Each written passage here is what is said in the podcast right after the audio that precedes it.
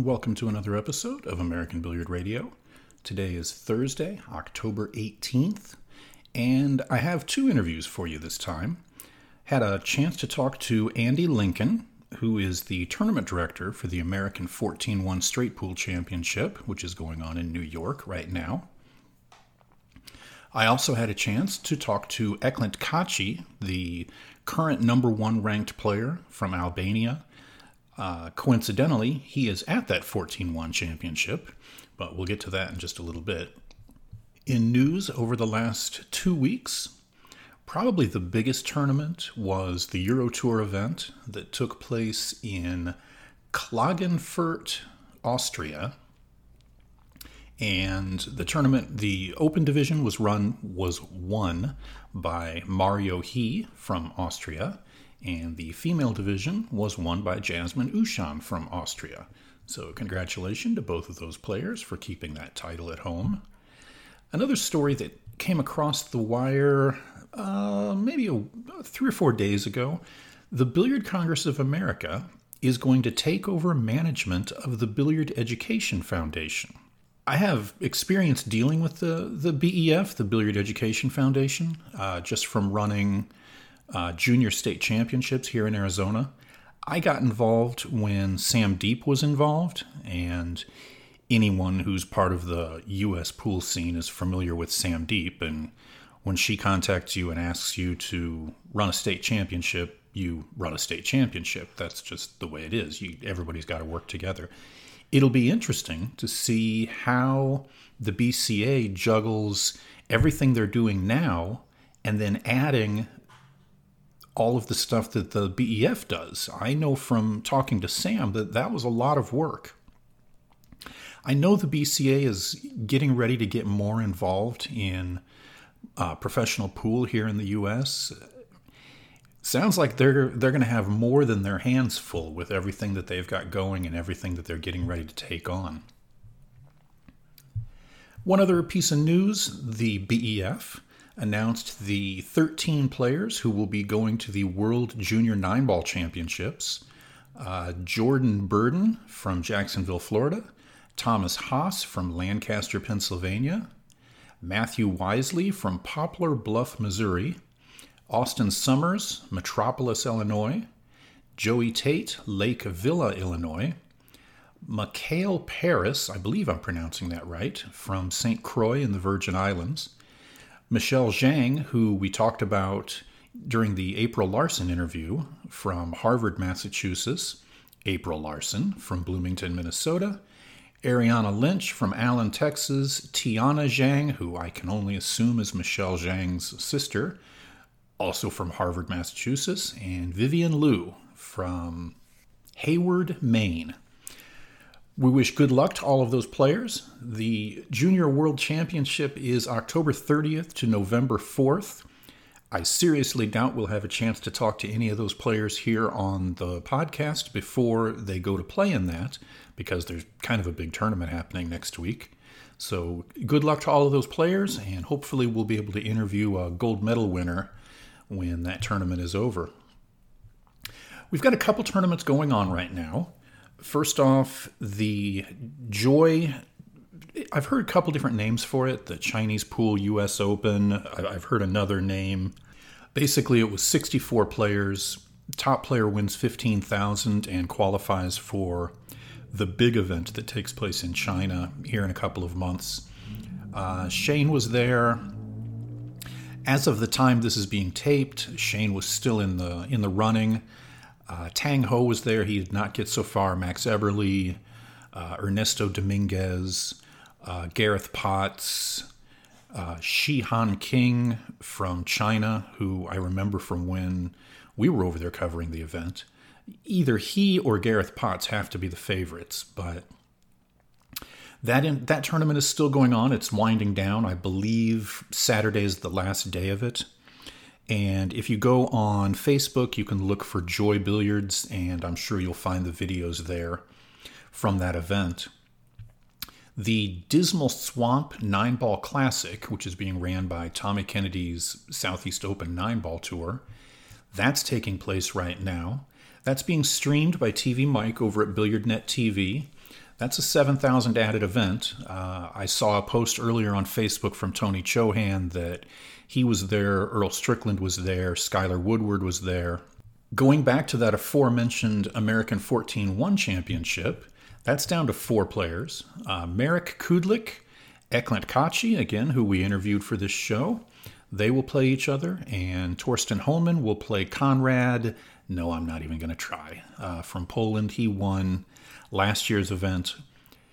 I understand Conrad won last year, but whenever it's straight pool, I assume Thorsten is the favorite. That one is also being streamed on Facebook. We talked about it a little bit during the interview with Andy. Uh, High Rock Store, which is High Rock Billiard Productions, they've been streaming it on Facebook. They've had some real nice streaming work there. That is another great tournament. And then if you're into watching guys who can't make a ball, uh, the Dennis Dieckman Memorial Tournament is being streamed by Upstate Al right now. That's three cushion, of course. Dennis Dieckman, a famous cue maker. You can go to Facebook again, look up Upstate Al, and he's streaming selected matches from that tournament. I'm going to get up on my soapbox one more time here. You got a tournament that's 15,000 to the winner. You got a $7,000 added tournament. You got another tournament that's 10,000 to the winner. All of them the week before what would have been the US Open. I understand it's not the US Open this year.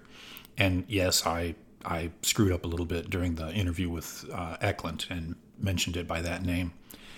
I understand it's probably the most attractive weekend to run a tournament is the weekend before the US Open because you're trying to get all those players there has got to be a way for tournament promoters to work together so that players have these opportunities.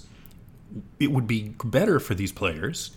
You take these three events, you run them three weekends in a row, and you have a player who has a chance to cash in all three. Instead, the players have to pick and choose. So Shane can't go play in the 14 1 tournament, Skylar's not there, Earl's not there it's so backward. I, I just don't understand. Well, I say I don't understand it, but I kind of do.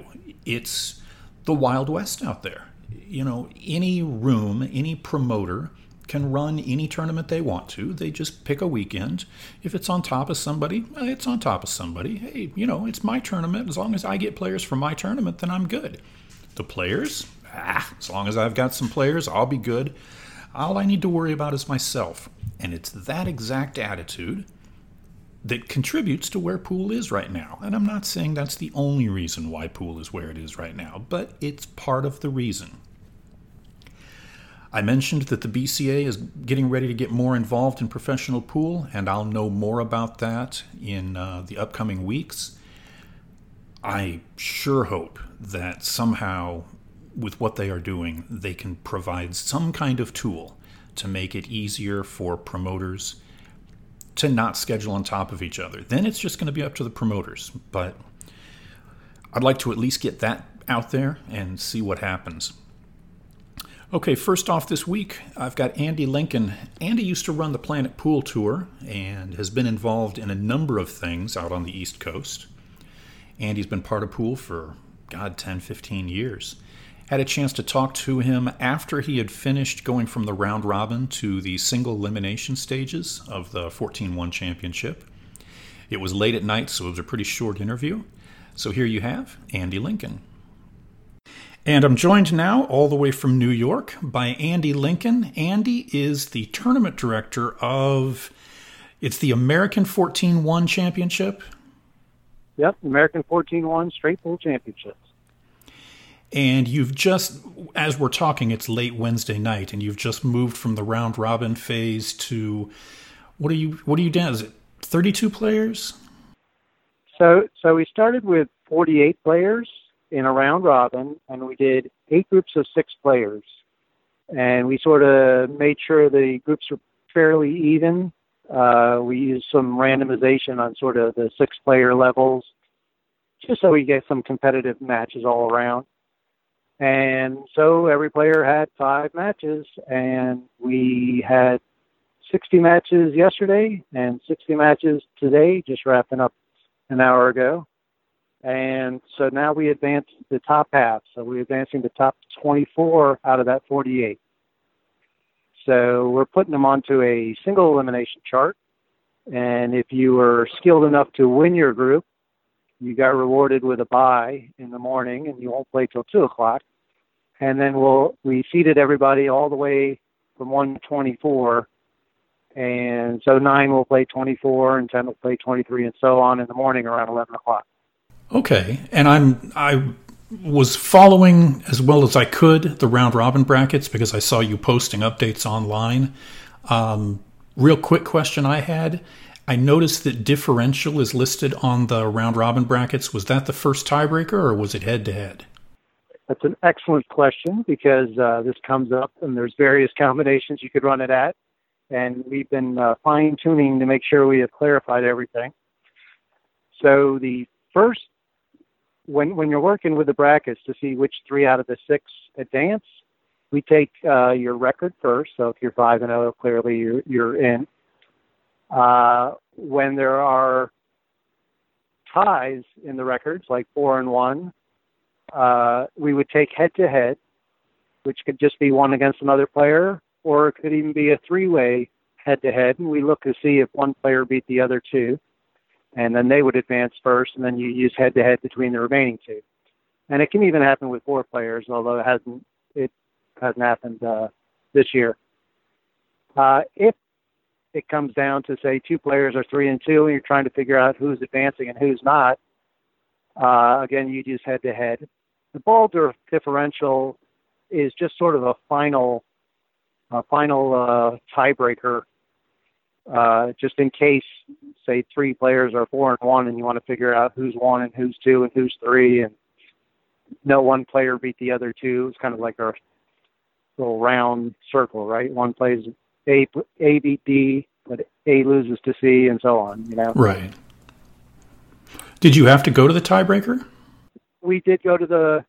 Well, we certainly go to head to head all the time, and there were many four and one groups.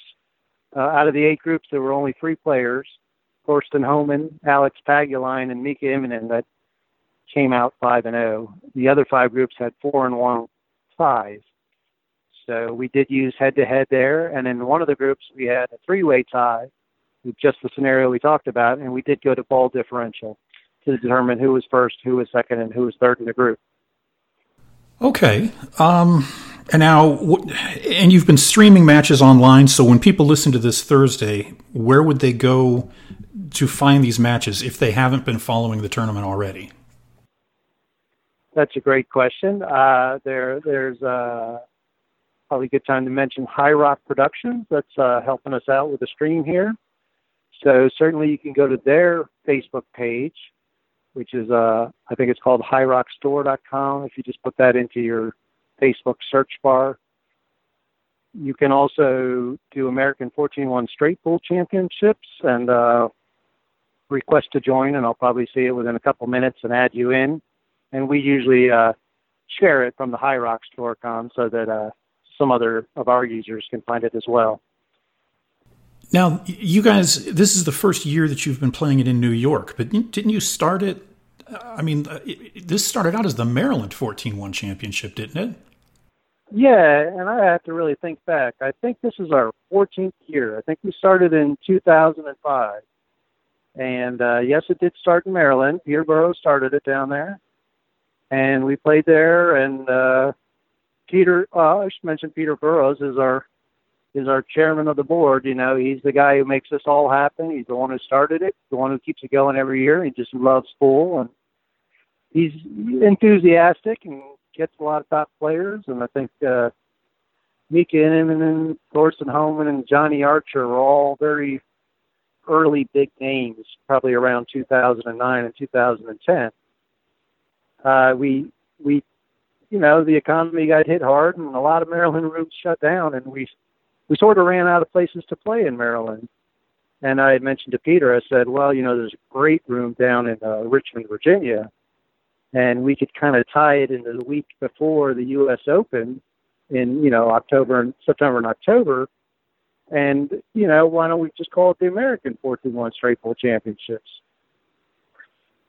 So then moving on from there, uh, U.S. Open is now moved out to Las Vegas. I think there's still the International Open, which we uh, work closely with, and again we tied it in there. But Richmond, uh, you know, they we had a wonderful time there for four years, and uh, you know we explored other options, and they were they were about ready to to move on. I think so. Uh, Peter located this Carom Cafe up here in Queens, New York, Flushing, New York, and boy, what what a great room! Uh, just lots of tables, lots of pool knowledge, and lots of uh, people excited about streaming and live scoring and all of this stuff. So, so it worked out pretty well so far. You know, everybody has their own favorite discipline when it comes to the game. Uh, some people love nine ball, some people love eight ball, some people uh, are a little bit off in the head and love one pocket.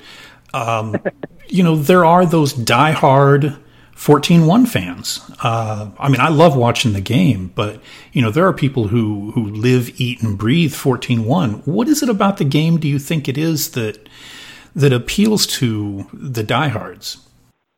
Well, that's a good question, and, and and there's sort of two types of. I don't know if there are two types of diehards, but so, you know, this straight game might have been a little before my time. And I'm 53, so I picked up pool a little late, but certainly in the 60s and the 70s, straight pool was one of the bigger games at that point, I believe. And so some of some of the older players are like, "Oh, straight pool, you know, there's no real luck involved in straight pool. Keep shooting." And so I think people like that sort of aspect. You know, they call it 14.1 continuous sometimes, and it's because you keep playing, and you know, you can leave your guy in a chair for an hour or so. But there's no luck involved really in straight pool, not really much at all maybe that's what attracts people. When you talk about putting somebody in the chair for an hour, you had a couple of matches go that way, didn't you? Well, you know, I tell you what, this room put brand new uh, Simonis cloth on uh, all 12 tables that we used. Uh, we used Aramith balls, brand new, and we got all the pockets at four and five eighths, which is sort of good for the rest of the year for the room. It's not too tight, but it's fair but ultimately ended up a little bit easy for our level of competition. We had quite a few 125 and outs. Uh, there were, I think, three yesterday and a couple more today. So, yeah, uh, that's 125 balls in a row. You know, eight or nine racks. And and somebody ran 125 on Efren. Yes.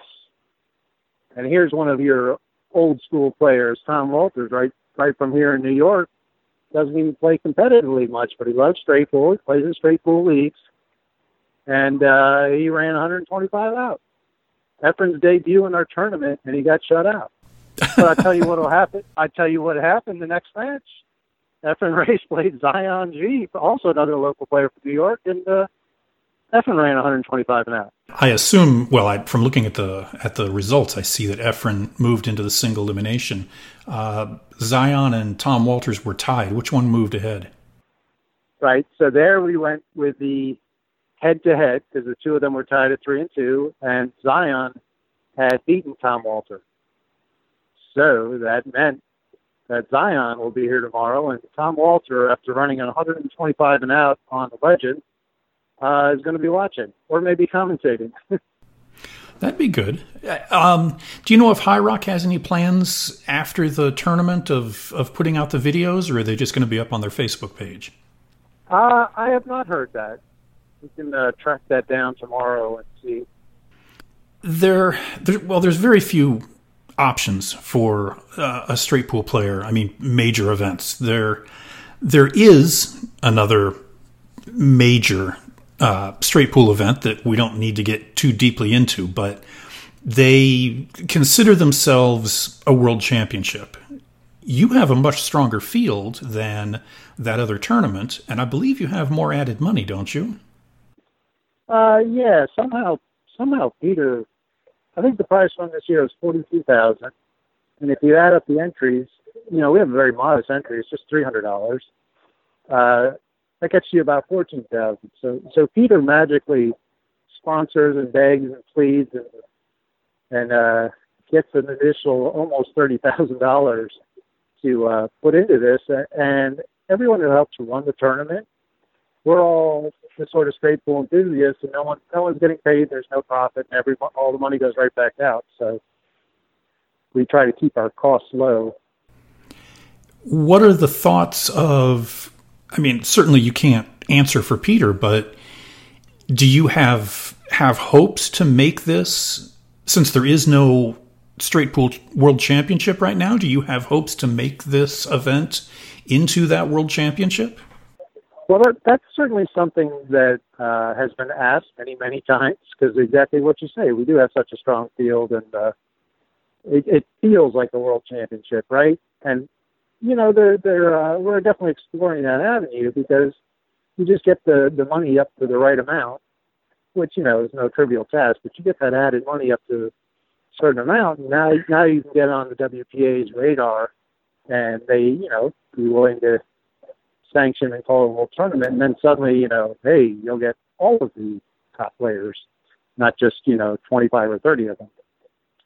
So that's certainly something we're hoping for. We just uh, Peter does like running tournaments the way he likes to run them, so we want to make sure we sort of maintain our control of how we do things. But certainly that is a that is one of our immediate goals is to grow into the world championship. It doesn't look like you're missing very many players as far as as top talent in this. Um, what do you what do you credit? I mean, certainly it doesn't hurt that you're a week before the international, but you know you've always had the the top players coming out. I mean, it's you know, as long as the event's been going on, it just seems like you get more and more of the top players every year. And of course, I don't know exactly, but but I I, I do believe that Mika Immonen and Thorsten Hohmann and some of these guys, you know, they just learned that that Peter is not out to try to get you know his cut of this money running this tournament, and they're just so thankful that you know all of the advertised money is there. There's never any question. There's never any problem, and it's you know it's a pretty good payout. We're paying out ten thousand for first uh, this week, and six thousand for second. I think three thousand for three thousand each third through fourth, and uh, so on down the line. The top twenty-four that all make it to the uh, single elimination all get paid a minimum, I think, of seven hundred. I think that's what brings them out. You know, no confusion over the money or any of that. I noticed that there was another pretty major event going on this week in California. You've been around this game forever, and and after this question, I'll, I'd, I'd like to discuss that. But what do you think it's going to take for this industry to find a way to not schedule on top of each other? Yeah, you know that's been sort of a long-standing problem. Now, uh, Pat Fleming runs the International Open, and Pat and Peter go back a long way, so they definitely, you know, kind of keep in touch during the year and try to solidify dates. But it it, is a, a bit much to ask all promoters to know about all of the tournaments, and there's even an East Coast tournament uh, down in North Carolina, I think, that has a couple, a few top players that perhaps might have played in our event we are a little further away than we were the last four years down there in Richmond, Virginia. Uh, it would probably take uh, some sort of uh, players association or or you know some sort of governing body that says, hey, you know, when you choose your date, your added money is this much. Uh, we'll make sure that other promoters know that you know no one's best interest to be overlapping these tournaments. Well, I mean, you know, we always talk about how even the top players can struggle to make a living, but it seems like if somehow those promoters could come together so there was maybe one major event each weekend instead of three on the same weekend and two weekends with nothing, it would be a whole lot better for the game itself. Yeah, it just really comes down to having that governing body that can be somewhat of an enforcer and organizer and and say, you know, this this is really what needs to happen. And I, I don't really know how you enforce that kind of thing. I mean, there's also the angle of like a players union idea that I think's been tried a few times. Something like that might work. But some of these events, I mean, you really have to sort of schedule them. Like you know, we we started ours and scheduled it back in I think March of this year. You know, it's a good six months, and it, it's hard to just nail down dates all the time. So I do think that's an ongoing challenge for sure. Well, hopefully, it's something that can be addressed by the powers that be before this, you know, before too long. Um, like I had mentioned, you are a lot more than just the tournament director for this event. I mean, you've been around pool at, at different levels for quite some time. Can you can you fill in some of the, the listeners about everything that you've done for the game? Well, I think uh, yeah, sure. I I kind of got involved uh, back in maybe 2000 and 2001 in in the Maryland area, and I was kind of just a, an average local type player, go two and two in tournaments, that kind of thing. Occasionally catching the money, uh, and then uh, we started the Planet Pool Tour, and that that kind of took off uh, in maybe 2003. And we started having, you know, it's just a local regional tour type idea. There's many around. But we really got it going for several years there, where we were getting fields of, you know, 100 players, 90 and 100 players. I think we had as much as 125 on each tournament. And uh, I just, you know, I helped run that. I helped do websites, helped keep points rankings and so on. And of course, I mailed all of my results to AZ Billiards, so, so that so that the entire pool audience could could see what was going on, which of course is also advertising for us, right? So we did that and uh, you know that worked out really well. And you know, worked with some of the magazines, set the stories in, and I think we were just more organized than some of the regional tours at that time. But then, what maybe 2009 or 2010, things got a little bit tough. Some of the pool rooms were closing down, and we sort of sort of just let it go at that point. Uh, but but during that time, somehow I just discovered straight pool. I think it was actually at one of the Planet Pool which then became the Tiger Pool Tour. We were at just one of the stops, and I saw a little thing on there in a pool room in Maryland. It said uh, Straight Pool League, and I was like, oh, I should try that. And I think that was 2006 or so, and uh, that's when I hooked up with Peter Burrows to help organize uh, the events. And I think so. I think this is our 14th year in a row. And of course, you don't mention it, but I'm not even sure if you're aware of it. Um, there are a couple of tournaments that we run online brackets for, and we use the same online bracket system that we've had for years. And I needed an easy way to get those brackets into our database. So I still use the software that you wrote how many years ago? uh, I would guess about 2005, 2004. It's still working great. Yeah, I did write a. Uh, well, Danny Green helped start the. Uh, it was sort of his uh, his baby, the Planet Pool Tour, and he goes, Andy, it takes us 45 minutes to do the draw and write up the chart every tournament. We lose almost a whole round doing this. So if I said, well, I could write you a program that does that. Just enter all the names in the database, randomize the chart, and you can start the tournament uh, right after you finish speaking. We can start reading off names and tables, uh, you know, 10 seconds later. So I did write that program, and yeah, sure enough, I I mailed that program out to people who asked for it. You know, I didn't I wasn't I wasn't going to polish the program up enough to to sell for money, but uh, I, I'm happy to hear it's still working pretty well.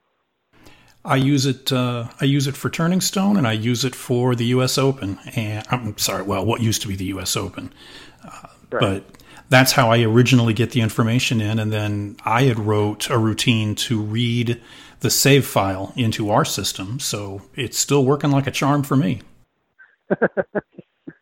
well, Andy, I know it is super late out there. What is it? One fifteen? Uh, yeah, that sounds about right. And you kick things off at what time tomorrow? Eleven o'clock tomorrow, but yeah, we've got lots of help here, so uh, probably just come in around 10, 15 or so, 10 or 10, 10 15, and uh, we'll probably be ready to go no problem by 11. Uh, the easy life of a tournament director. Until until people want to argue about something, sure, it's it's pretty easy running the tournament. All right, well, Andy, I will let you uh, go home and get some rest. Again, uh, for the people who are listening to this as soon as it's posted on Thursday, um, it's High Rock Productions on Facebook. Yes, I think High Rock Store. If you Oh, search yeah. for High Rock Store, it'll definitely find it. Or American 14 1 Straight Pool Championship on Facebook. That is right, and we'll get we'll get those videos up, and we've had a couple thousand viewers here and there during the day, so seems to be well received. All right. Well, I wish you uh, an easy tournament for the next couple of days, and I really thank you for everything that you're doing for Straight Pool. It, it uh, you know, it needs to be done, and you guys look to be doing a great job. Well, thanks a lot, Mike. It's, uh, it's certainly our pleasure, and we'll, we'll let you know how things go in the next couple days. All right, sounds good. Thanks, Andy. Go go, go home and get some rest. All right. Good night, Mike. All right, thanks a lot. Talk to you soon. okay, bye. Mm, Bye. All right, that was Andy. Again, they are down to four players out there as of the time that I do this recording. You can go to High Rock Store on Facebook and you can watch the streaming. I'm sure that those, all the last three matches, single elimination, four players, I'm sure the last three matches will all be streamed. Okay, I also had a chance this week to talk to Eklent Kaci from Albania, the world number one, European number one, Mosconi Cup number one, um, Freezer's 10 ball challenge, uh, win the lag and break and run eight on the tight pit table at Freezer's Ice House, ranked number one. Eklent has done quite a bit in the last four years. There were a couple of times where it was a little bit difficult to understand his accent, but I think you get the gist of what he was saying. And I really loved the quote that he gave about wanting to live after he dies. I think that's a that's a great way of looking at things. So here you have Eklent Kaci. Very proud to be joined today by the world's number one ranked player, Eklent Kaci from Albania. But you're not in Albania right now. You're in New York playing straight pool. Yeah, that's correct. I'm playing the straight pool event. Um, and then you're you're over here for the U.S. Open, right? Yeah, I'm gonna come there after the straight pool event. Well, and and again, it's not the U.S. Open. I I realize that. International open. Right. International.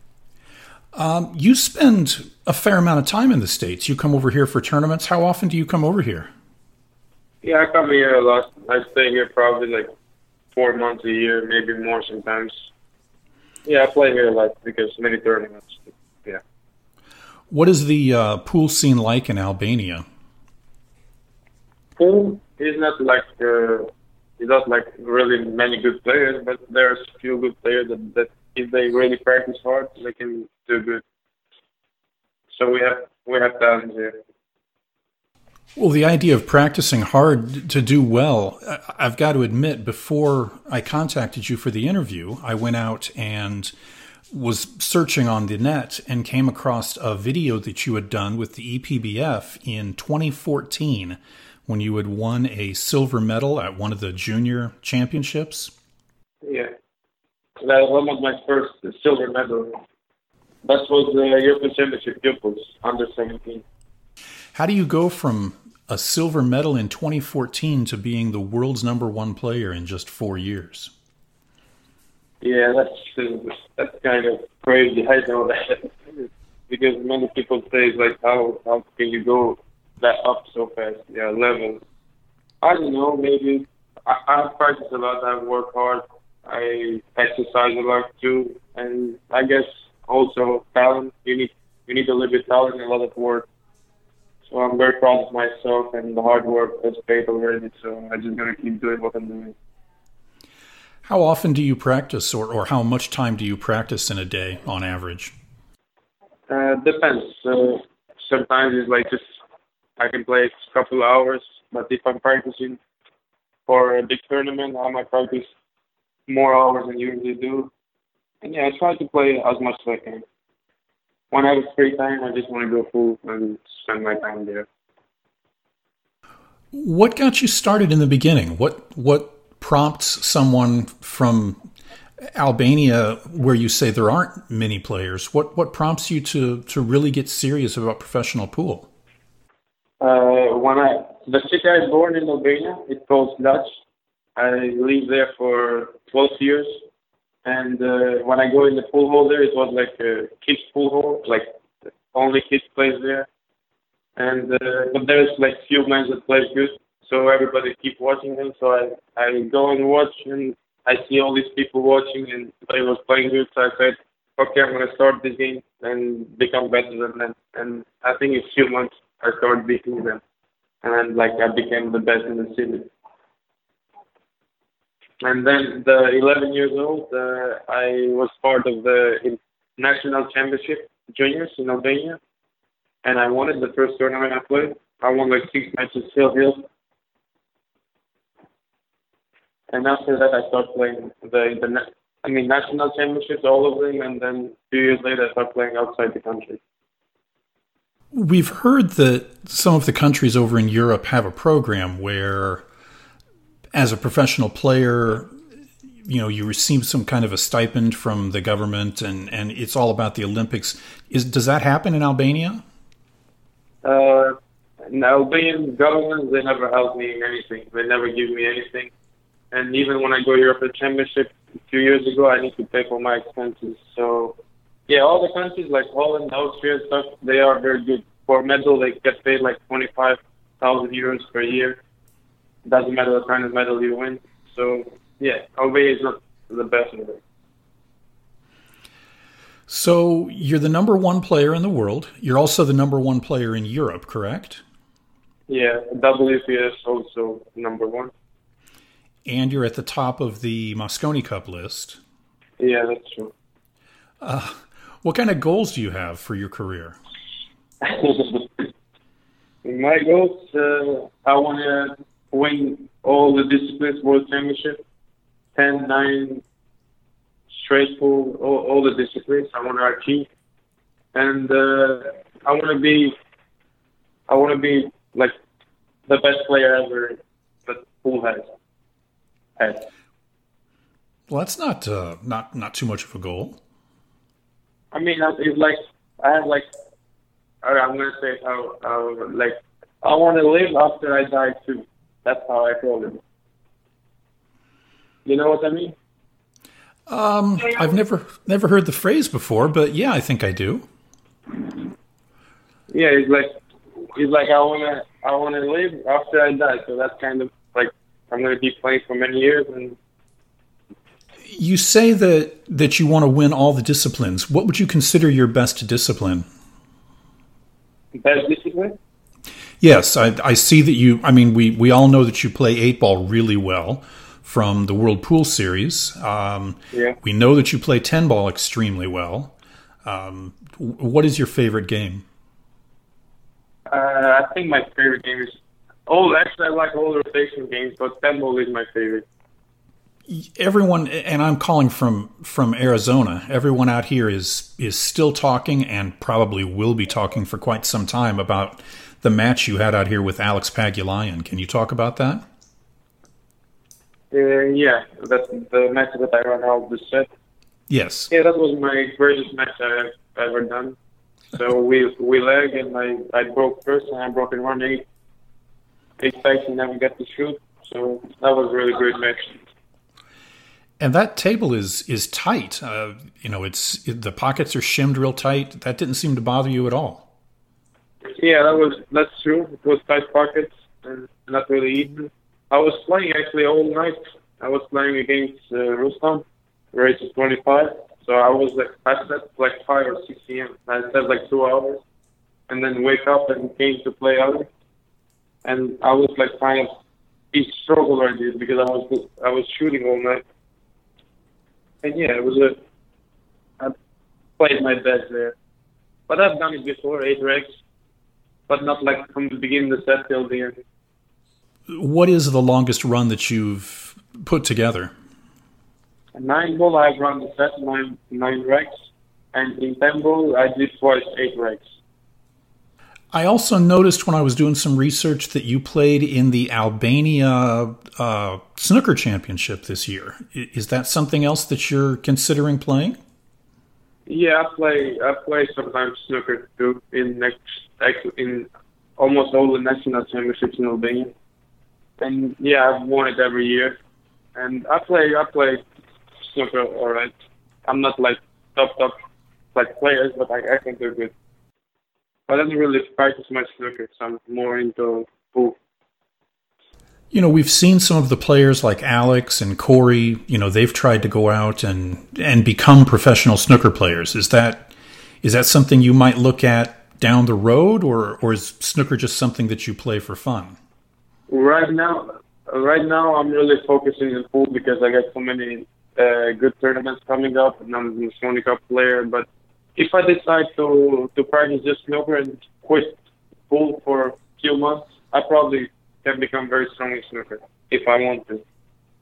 But I'm just doing great in pool right now. I'm world number one, European number one, everywhere number one. So why I gotta quit this and do that? I still see sometimes that you uh, you gamble in between tournaments. Are you still able to find people who want to play as the world number one, or or do people still not know you? Right now, there are a few players that they they they play, like few Filipinos and like the Shane Van Boening probably he's ready to play, and like top players they play, but yeah, they're just top players, probably like five six of them. Do you have anything lined up anytime soon? Yeah, I will be playing uh, Carlo Biado. He's world number two. I will play him after the International Open. Race 25 or 30 for money.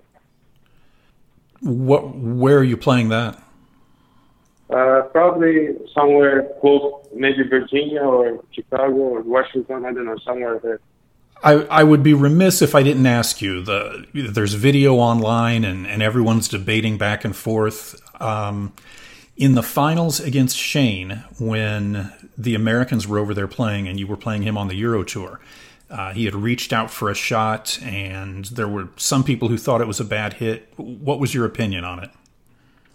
To be honest with you, that I'm 100 percent sure that it was a foul because all the all the things that he's like goes in the best way. Like even the way he stroke it, the cue ball sound, and the cue ball the change direction. But uh, I'm pretty sure that Shane didn't feel it, and uh, also the referee is very hard to see it. Even the camera is very hard to, to understand. But it was a foul, my my opinion, and mostly the people's opinion it was a foul. So, but that that's okay. It's not like the referee did it in purpose or the Shane did it in purpose. It's fine. But I think the pool the pool needs to have like some new technology like the, these things would they don't need to happen in this kind of level, you know. Well, I'd be interested in that technology. You're talking about something that, that makes it easier to detect fouls and that sort of thing? Yes. I don't know what, what can be, but just something. Okay. Um, so you've got, you're playing the American 14 1 right now. How are you doing in that tournament? Uh, yeah, I'm playing here. for these like 40, 48 players. Is uh, group matches. You gotta play everyone in the group, six players, and three of them cause the group. And yeah, I'm waiting to play my match. Actually, I'm here. Okay, and then you've got the International Open after that. Do you have other tournaments lined up before you go back home? Uh, no. I mean, I played the National Open, I played Carlo, and uh, then 2 November I will go Albania because I need to get my English visa for Mosconi Cup in December 4 to 7. And uh, after that I go to play Euro Tour 15, 17 November. And then after Euro I prepare for uh, Mosconi Cup. I'm looking forward to it. It was one of my dreams to play Mosconi, so I'm very excited. Well, it seems like you're you're managing quite a few of your dreams right now uh, with with the Yeah. way that you're playing. Yeah, that's true. I mean, one of my biggest dreams was to become world number one. I didn't really like it wasn't my dream to win like a world championship because I mean, one player can win a world championship can be like in a very good stroke in one week, but to become world number one in like because playing all year, being consistent, that's very hard. So that was one of my dreams, and then my other dream to to play with Sony. Yeah, dreams coming true too fast. Well, Eklent, I appreciate you taking a little bit of time for us today. I will let you get back to the 14 1 tournament going on, and I will look forward to seeing you at the International Open in about a week. Yeah, I will see you there. All right. Thanks, Eklent. We'll talk to you soon. All right. Bye. Take care. All right, everybody, that was world number one, Eklent Kaci, talking about how he got to where he is and, and what his hopes and dreams are for pool. My hopes and dreams are for a safe trip to Norfolk, Virginia for Pat Fleming's International Open Nine Ball Championship. We will be there for the duration, doing real time scoring and bracket updates. It's going to depend on how much time there is out there. I mean, I'll have all those players available, and it would be great to be able to sit down and do an interview or two. I might be able to throw something together, but I can't guarantee anything. So I hope to do something next week, but again, there's there's no guarantees. That can be a, a pretty busy tournament out there. All right, everybody, thanks for listening to American Billiard Radio. Uh, we will be back, like I say, in, in one or two weeks. I appreciate everybody listening. And Dave, we are all thinking about you.